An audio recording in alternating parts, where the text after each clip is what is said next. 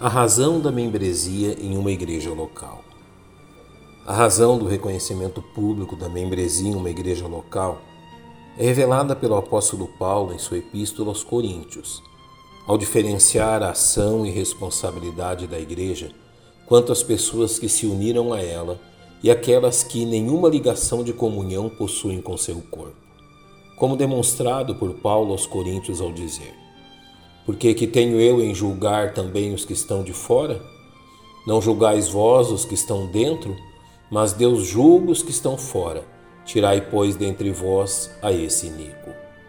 O reconhecimento da membresia ou não de uma pessoa para com a igreja local determina o grau de responsabilidade da igreja para com estas pessoas e destas pessoas para com a igreja, de forma a dirigir as ações da igreja em relação às pessoas que a cercam.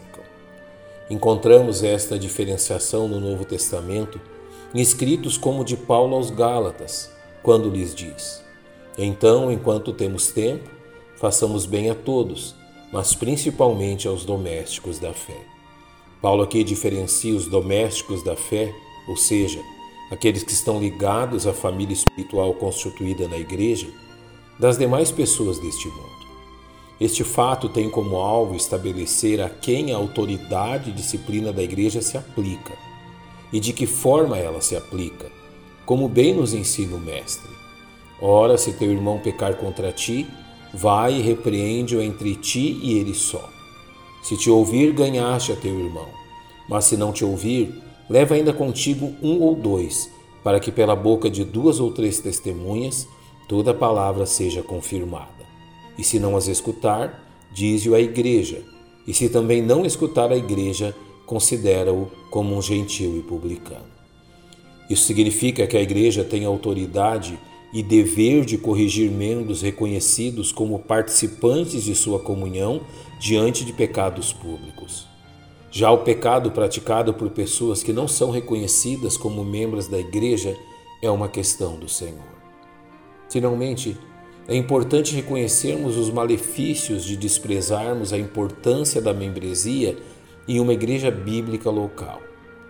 Observe a condição de uma pessoa que se ausenta de sua igreja por meses ou até mesmo anos. Como a igreja poderá determinar se tal pessoa está correndo com fidelidade à carreira cristã?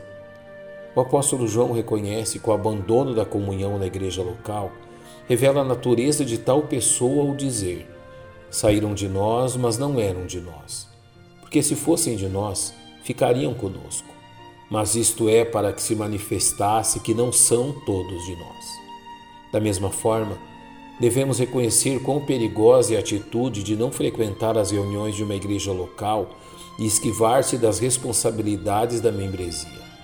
Uma vez que o salvo que viva sem a constante admoestação por parte de uma igreja local bíblica se coloca em uma posição perigosa, uma vez que se dispõe ao engano de forma aberta.